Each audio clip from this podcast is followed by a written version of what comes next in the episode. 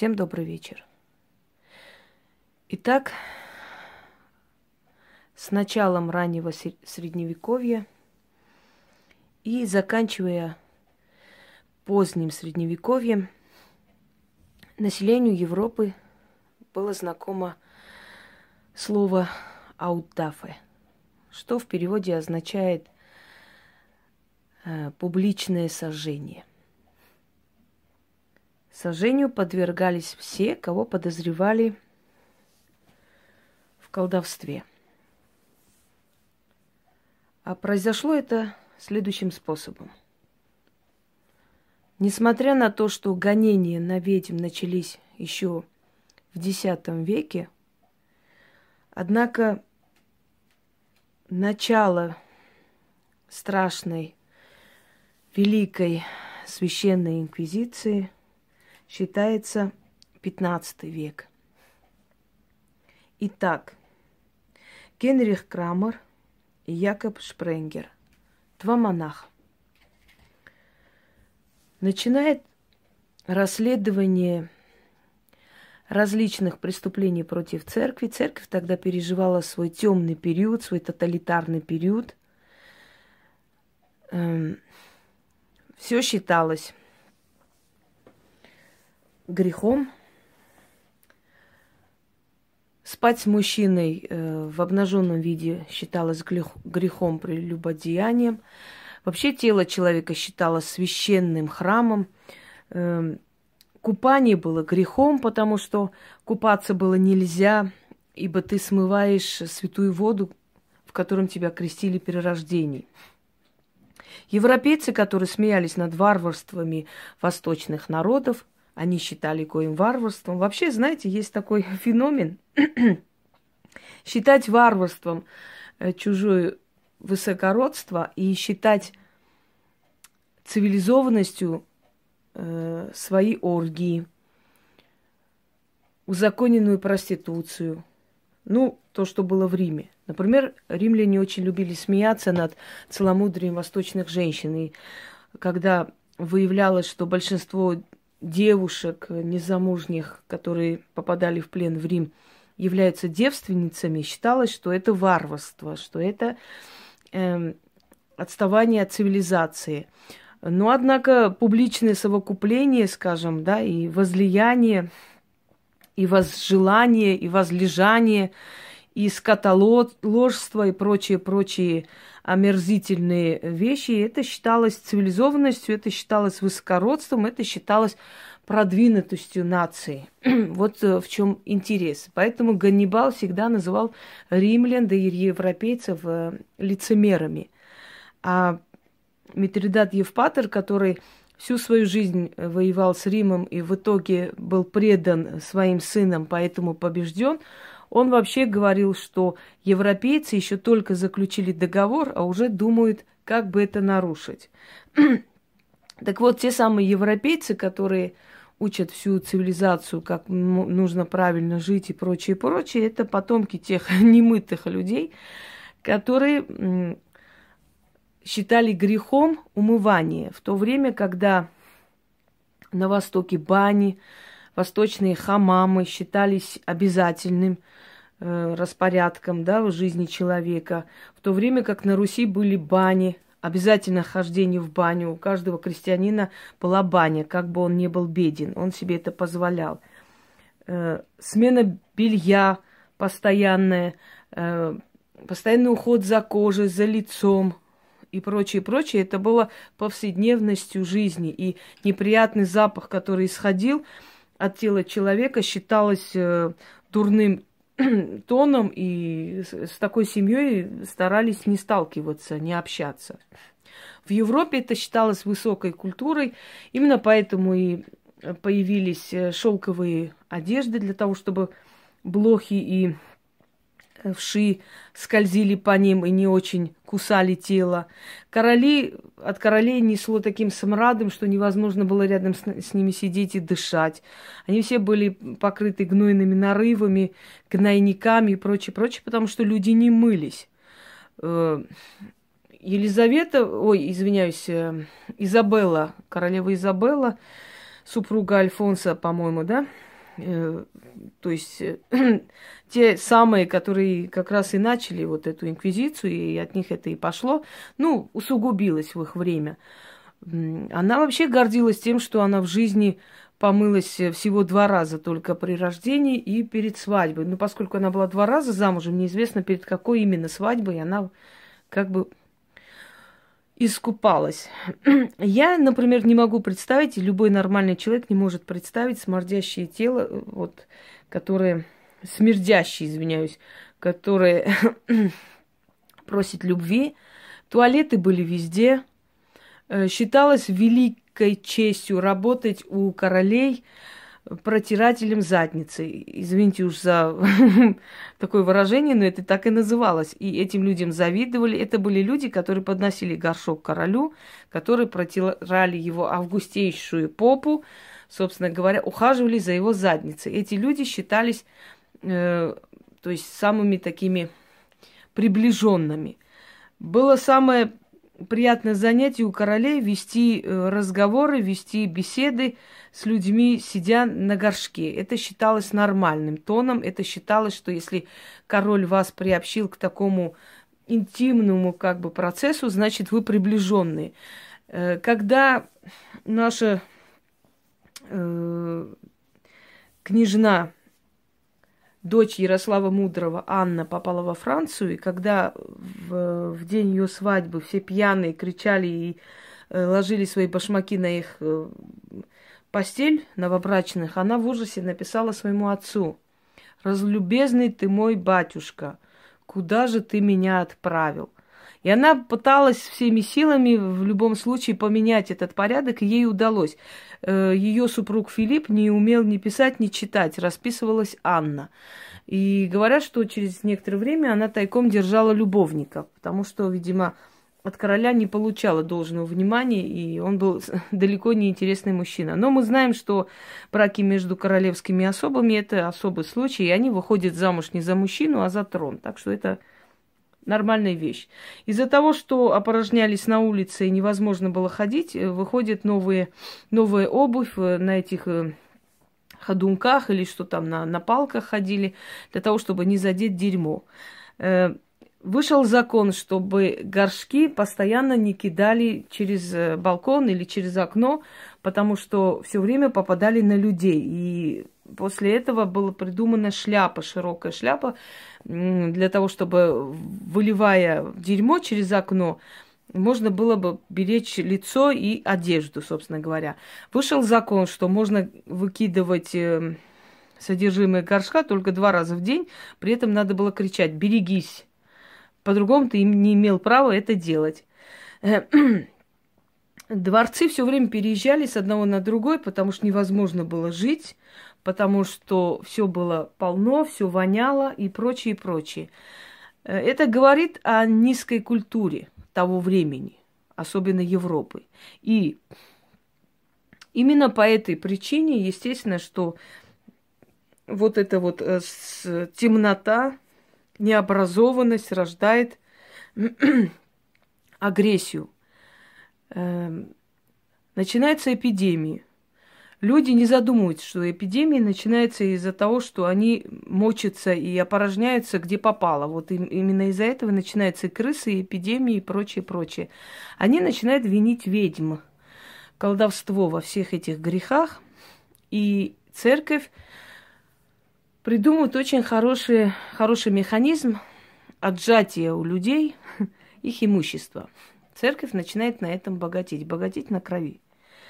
Два монаха, которые расследовали дела, э, напомню их, Генрих Крамер и Якоб Шпренгер, э, расследовали дела, начинают выявлять постоянно людей, занимающихся магией, арестовывают женщин, бросают в тюрьму. В конце концов, э, чиновники, устав от этого беспредела и от всего этого, объявляют их сумасшедшими и изгоняют из города. В отместку на все это – эти два монаха садятся и пишут книгу, которая до сих пор инструкция для инквизиции, ну, в то время. Называется «Молот ведьм». Если так прочитать знаете, ощущение абсурда полнейшего, ну, ерунды какой-то, потому что, э, значит, ведьма питается мертвечиной, ведьмы летают на э, метле, поэтому она худая и стройная, и прочее, прочее. Однако эта книга стала путеводителем для инквизиции, и 600 лет по этой книге, по этой инструкции сжигали всех подряд. Дошло до абсурда, что сжигали и котов, сжигали и девочек, сжигали всех, кто красив, кто умен, кто писал стихи, кто не так сказал, кто не помолился пять раз в день и прочее, прочее. Дошло до мракобесия, уничтожили полностью ген красоты европейских женщин.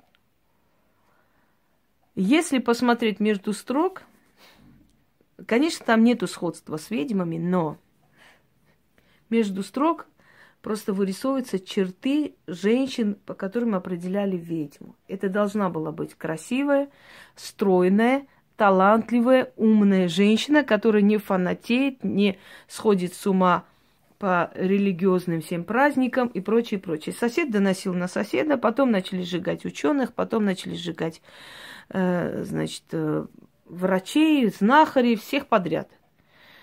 И надолго Европа погрузилась во мрак. Теперь, почему э, очень много в народных поверьях, фольклоре русского народа, очень много в песнопениях, в традициях есть колдовство, есть ведовство.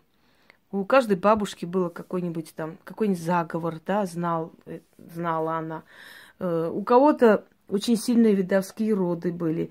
Э, у кого-то были просто взятые чьи-то тетради. То есть видовство на Руси обитало. Я уж не говорю о том, что сохранился ген красивых женщин. Почему так происходило на Руси? Потому что на Руси никого не убивали, не сжигали. Не было э, охоты на ведьм.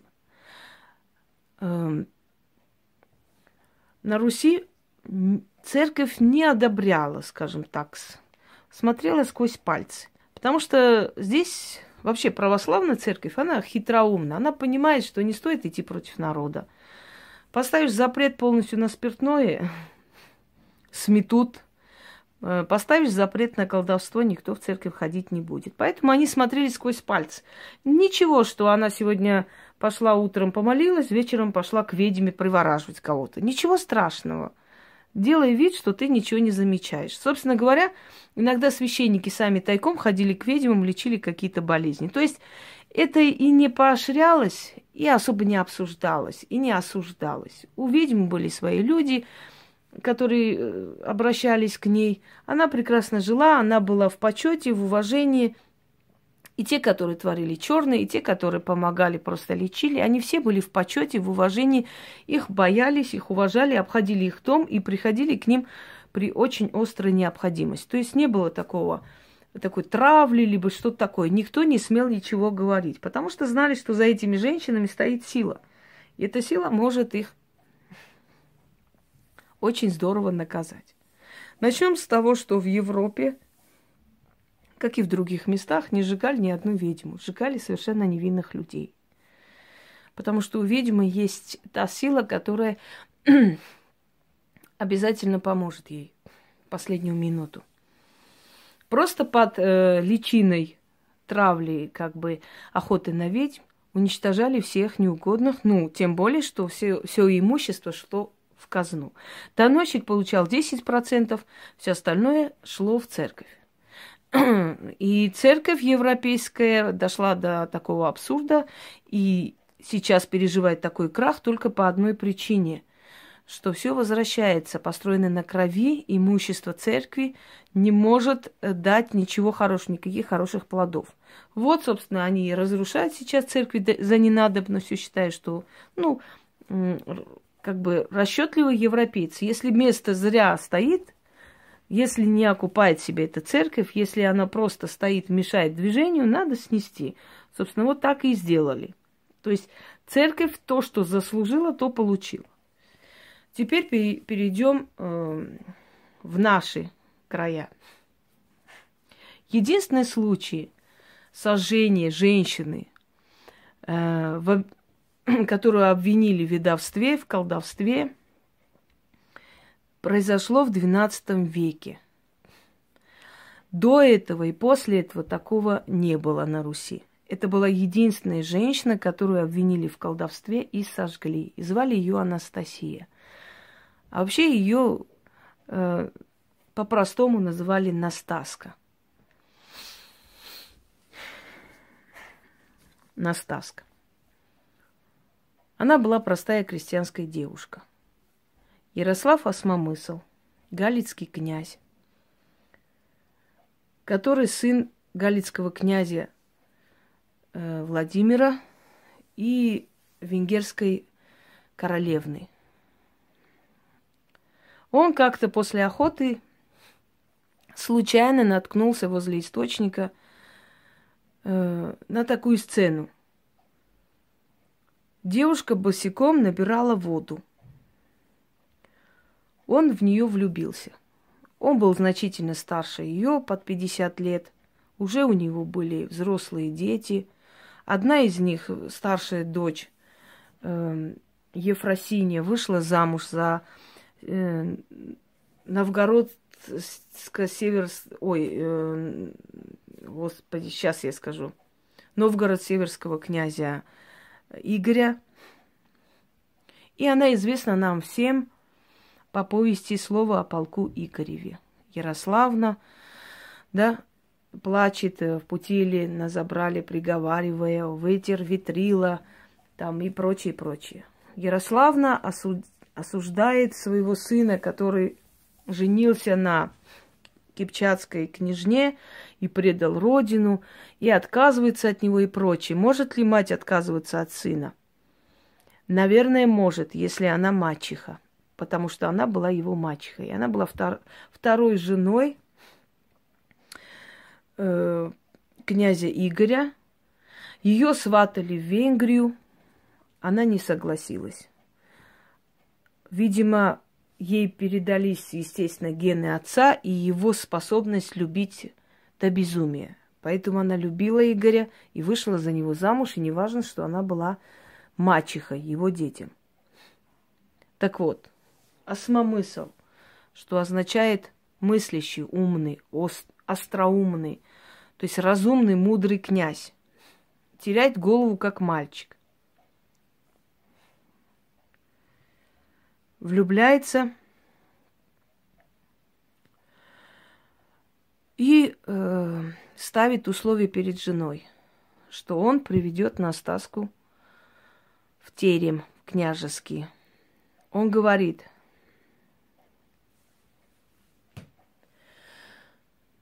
что Настаска не претендует на княжеский титул.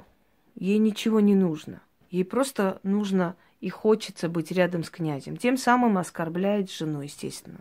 Его супруга Ольга Юрьевна, дочь знаменитого князя Юрия Долгорукова. Если бы был жив ее отец, конечно, он бы железной рукой это все исправил. Но, увы, его уже не было в живых, и Ольга Юрьевна, оскорбленная, оставляет город и уходит. Князья в растерянности Какая-то крестьянка села за место княгини, они ее признавать не желают. В конце концов, это приводит к тому, что после того, как Настаска рожает сына, самого младшего Олега, они хватают князя, кидают его в темницу, а Настаску отправляют на костер. И вот эту женщину живем сожгли в обвинении в колдовстве, что она споила князя всякими зельями, очаровала, околдовала, и князь потерял голову. Делала ли она это или нет, это, конечно, тайная история, о которой мы больше никогда не узнаем, но мне кажется, что она ничего не делала. Просто бывает, что люди власти, которых женили по необходимости, которые правят по необходимости, которые живут в этикете, все время напряженно, чтобы не допустить ничего лишнего. Им иногда хочется настоящей любви, настоящего счастья, настоящего внимания и поклонения. Им хочется, чтобы их любили не ради титула и не ради того, что есть власть у него, а потому что он человек, любили его душу. Мы не можем знать, какие были отношения у них, но то, что она родила ему сына, это уже о многом говорит. И то, что она не претендовала на княжеский престол. Она жила скромно, незаметно, но в то же самое время это не помешало с ней расправиться. Говорят, что князь кричал, бился об стены, пытаясь э, открыть решетки и выйти и спасти ее. Ее крик слышен был за много-много верст от того места, где ее жгли. Ее сожгли. Князя выпустили из темницы. Он раскаялся. Наверное, у него не было просто выбора. Попросил прощения у бояр, у народа за то, что он неправильно себя повел. Вернулся на свой престол. Через некоторое время возвращается Ольга Юрьевна, которая, может быть, и была инициатором этого всего, кто его знает. Но она как бы вернулась, э, как бы ничего не понимая, не подозревая. Прошло несколько лет, и княгиня Ольга уходит в монастырь. Это говорит о том, что князь Ярослав все-таки не забыл свою Настаску, и брак не получился. Счастье не получилось, не вышло. Любовь не сжечь, не уничтожить, если она настоящая. Проходит много лет, выросли сыновья – Ярослав Осмомысл умирает. И перед смертью он говорит своим князьям, что хочет видеть на престоле сына от Настаски, Олега. Все в недоумении, но ничего делать не могут. Как только тело князя предали земле, Олега изгнали из города. Привели его старшего брата. Но старший брат поступил намного круче.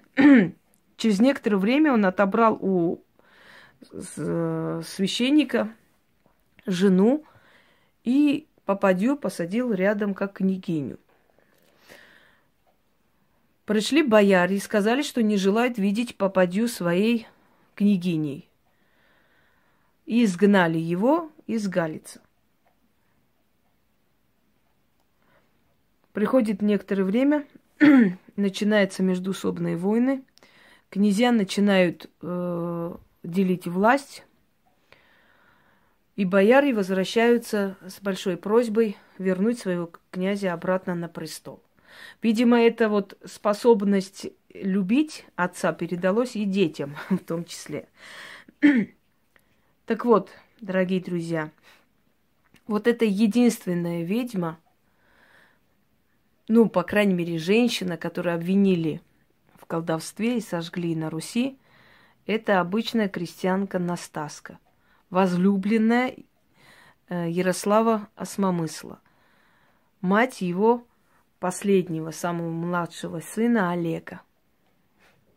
Более преследований охоты на ведьм на Руси не существовало. Ни до этого, ни после этого. И случилось это в XII веке.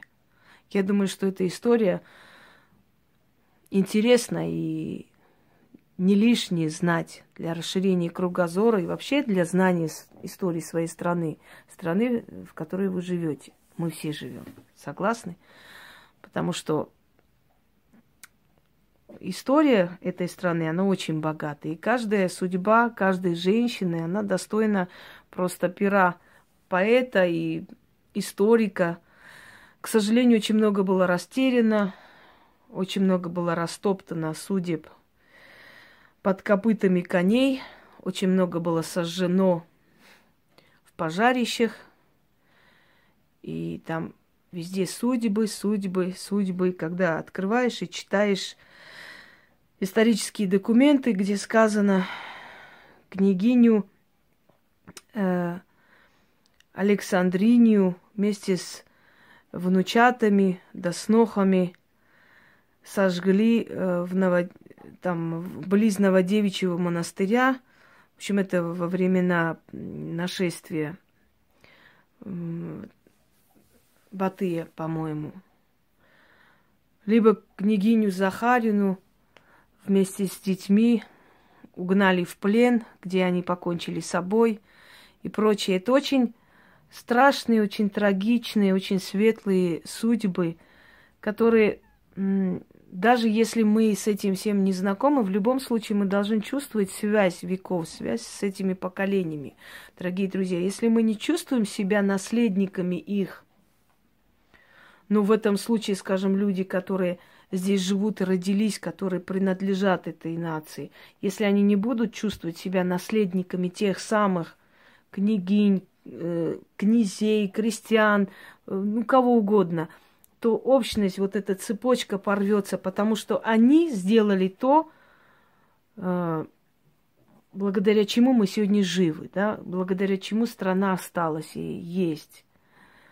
Никогда не слушайте идиотов, которые говорят, вот лучше бы нас французы покорили, лучше бы нас э, немцы покорили, это омерзительно опущенные существа. Не было бы лучше никогда. Ни один завоеватель не даст вам того, что есть на вашей земле. Даже если у вас есть трудности, даже если у вас есть бедствия, проблемы и так далее, это несравнимо с, теми страданиями, унижениями, которые получает народ при завоевателях. Недостаточно просто быть э, как скот накормленный, знаете, на убой. Недостаточно просто живыми остаться. Если ты жив, у тебя нет ни воли, ни счастья. Если ты не можешь в своей стране говорить на своем языке, то грош цена этой жизни. Не нужна жизнь, которая дается тебе враг, врагами. То никогда не слушайте эти глупости. Если бы у нас было то и это, это рассчитано на недалеких людей – то, что мы сейчас живем трудно, это временное явление. Америка после э, того, как была объявлена государством, получила независимость и прочее, прочее, 50 э, с чем-то лет находилась в Великой депрессии. Просто вот эта пропаганда, она рассчитана на людей недалеких, необразованных, людей, которые не знают историю, не читают и не интересуются. Все страны, э, все народы, все нации, они проходили вот эти болезненные периоды. Слишком мало времени прошло для того, чтобы такая огромная страна, как Россия, пришла в порядок, упорядочилась. Слишком э, мало времени для этого прошло. Но в конце концов, если мы живем в этой стране, мы должны любить историю этой страны. Поймите, если вы будете негативно относиться к стране, где живете, то этот негативный отзыв вернется к вам. Вы можете это не показывать, но не любить эту страну. В любом случае, она вам не поможет. Вы ее не обманете. Вы не обманете энергией, вы не обманете силой, которые покровительствуют этой стране, этой земле. Если вы будете пренебрежительно с ненавистью относиться, она вам ничего не даст. Люди, которые приходят то есть приезжают в Россию, процветают, поднимаются, они любят эту страну, они соблюдают законы этой страны, они э, уважают народ этой страны, поэтому им это воздается. Они не обязательно на каждом углу кричат, что они любят, или... но они мысленно интегрируют, они понимают, они уважают эти устои. Понимаете, как говорят, в чужой монастырь со своим уставом не ходи, иначе этот устав тебе дадут обратно.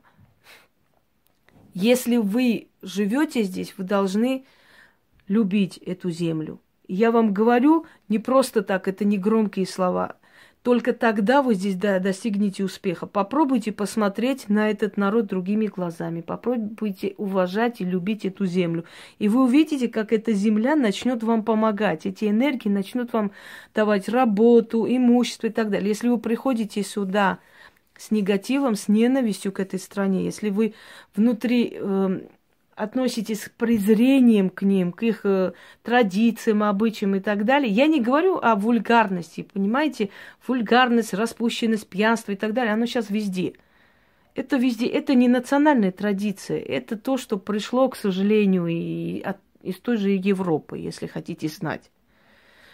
Но если вы здесь находитесь, вы должны уважать Поймите, государство и э, народ, и отечество, и родина, и страна – это разные вещи. Государство – это официальная власть, это временное явление. Сегодня министр этот, завтра другой, послезавтра третий, сегодня президент этот, завтра другой. Понимаете, это временное. Не путайте государство. Люди иногда обижаются на свою родину из-за государства. Вот государство, я воевал, они мне даже не помогают, спасибо не говорят. Это государство, это люди, это чиновники, это аппарат э, такой, знаете, макулатурный, это такой аппарат уже полностью погрязший в коррупции, все такое. Это совершенно другое. Родина – это предание предков, это детство, это запахи детства, это песни, это при, ну вот, э, сказки, легенды, рассказы. Родина – это наша генетика. Это то место, где похоронены близкие, родные. Это то место, где ты родился. Это то место, где ты идешь успокаивать. Ты понимаешь, что это твоя родная земля – и невзирая ни на что, когда приходит враг, все поднимаются как единые, идут воевать. Невзирая на то вчера, что они говорили про власть, про президента, про того, они все равно идут защищать эту землю, потому что генетический код, он очень силен в любом случае. Поэтому не путайте родину и государство, и народ, и власть. Это совершенно разные измерения. Вас никто не просит любить э, власть или обожать. Оно всегда будет плохим везде и всюду, во все века. Всем не угодишь в любом случае. Но если вы здесь находитесь, у вас не должно быть внутренней ненависти, сопротивляемости. Вы хотите на этой земле построить свою жизнь, но внутри ненавидите, игнорируете этих людей и эту страну. И все время, фу, это не так, это мне не нравится, тот не то и так далее. Если вы так будете думать, вы ничего не создадите. Это касаемо любых, всех людей. Есть много русских, которые за границей живут. Их тоже касается. Если они живут там, они должны любить это. Они должны уважать это, невзирая ни на что. Только тогда они возьмут э, вот эту отдачу. Очень много людей, которые приезжают, скажем, да, в Москву, не могут ничего сделать. У них ничего никуда не идет. Они уезжают обратно, потому что они не принимают. Я их не виню. Они не принимают, не могут, все, не сошлись, ушли. Если ты хочешь в той же Москве утвердиться – и подняться, и чего-то достичь, ты должна любить этот город, невзирая ни на что. Кто вам сказал, что Москва – это добрейший души человек? Это энергия ведьмы. Она очень капризная, она очень дорогая женщина, она просто абы кого не пускает к себе и так далее. Но любить нужно ее такой, какая она есть. Вот только тогда она начинает отвечать взаимностью. Так вот, если вы живете в этой стране все, невзирая на национальность, вы должны знать историю этой страны. Вы должны уважать культуру этой страны. Только таким образом вы мож, имеете право здесь находиться. И не просто имеете право находиться, вы чего-то достигнете только так. Игнорируя, ненавидя, презирая. Я когда иногда смотрю, знаете, вот эти всякие э, шоу, то одни других обзывают, то другие. Хочется врезать и тем, и этим. Настолько это омерзительно. Э, это самая низкая вещь. Человек, когда начинает э, себя возвышать только потому, что я такой нации, а ты другой, это говорит о том, что ему больше гордиться нечем. Это глупо. Э, вы знаете, когда визирь султана Сулеймана сказал, почему, государь, ты поощряешь разные нации, на, на нашей земле? Почему ты одинаковые права всем даришь? Ведь наши должны быть как бы особенные, чем другие. Он подвел его к саду, где росли одного цвета цветы. Он сказал, Рустем, тебе нравится этот сад? Тот кивнул, конечно, нравятся очень красивые цветы, повелитель он его подводит к другому саду, там разноцветные разные клумбы из разных цветов и так далее. И говорит, а теперь посмотри на этот сад. Этот сад тебе нравится? А, Рустем обомлел, он сказал, это намного красивее. А почему? Потому что здесь разные цветы, разные ароматы, разновидность бросается в глаза. И он сказал, вот запомни, когда разные, много, интереснее и прекраснее. Поэтому на моей территории э, на моих владениях разные национальности, религии, и они все равны. И хорошо, что их много, и они разные. Так интереснее и прекраснее. Понимаете? Хорошо, что мы разные с вами. Если бы мы были одинаковы, было бы скучно. Вот вы поехали в Африку, у вас все там русские живут. Вы полетели там отдохнуть, я не знаю, на Канары. Русские одни там живут. Вы, вам же будет скучно. Вы же для чего улетаете в другие страны? Для, разнообразия, чтобы увидеть что-то интересное, новое, другое, чужое, не свое, да, чтобы какие-то впечатления яркие оттуда привести. Люди не обязаны все родиться одной нацией. Когда вы обзываете друг друга такими всякими словами, и с этой, и с той стороны, с любой – вы когда обзываете друг друга, задумайтесь. Вы обвиняете человека в том, что он родился этой нацией. Это смешно. Это смешно обвинить человека. Это все равно, что обвинить бабочку, что ты бабочка, а не птица. Там, или обвинить лошадь, там, вот ты лошадь, а не корова. Я не знаю, но это смешно звучит. Смеяться над человеком, потому что он такой нации.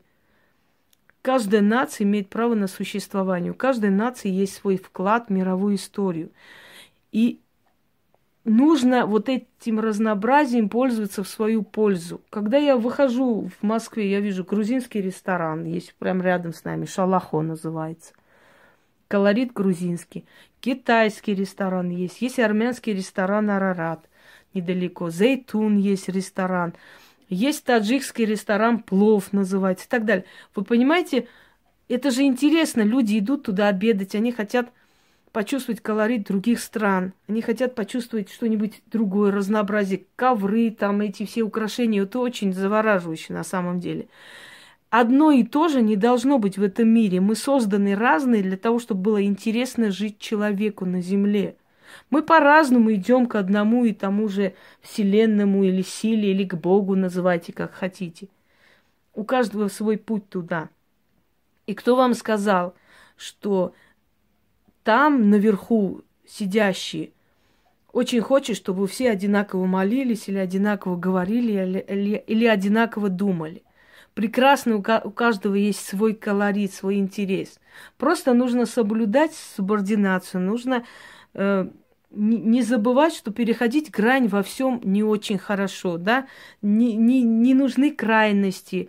Но в любом случае, я для чего вам рассказываю историю России? Потому что я хочу, чтобы э, мои зрители, они были эрудированные люди, чтобы они узнали что-то новое. Не то, что вот везде есть. Когда мне говорят, расскажите об этом. Я говорю, знаете, об этом столько сказано, можно просто как бы набрать и посмотреть и найти несложно.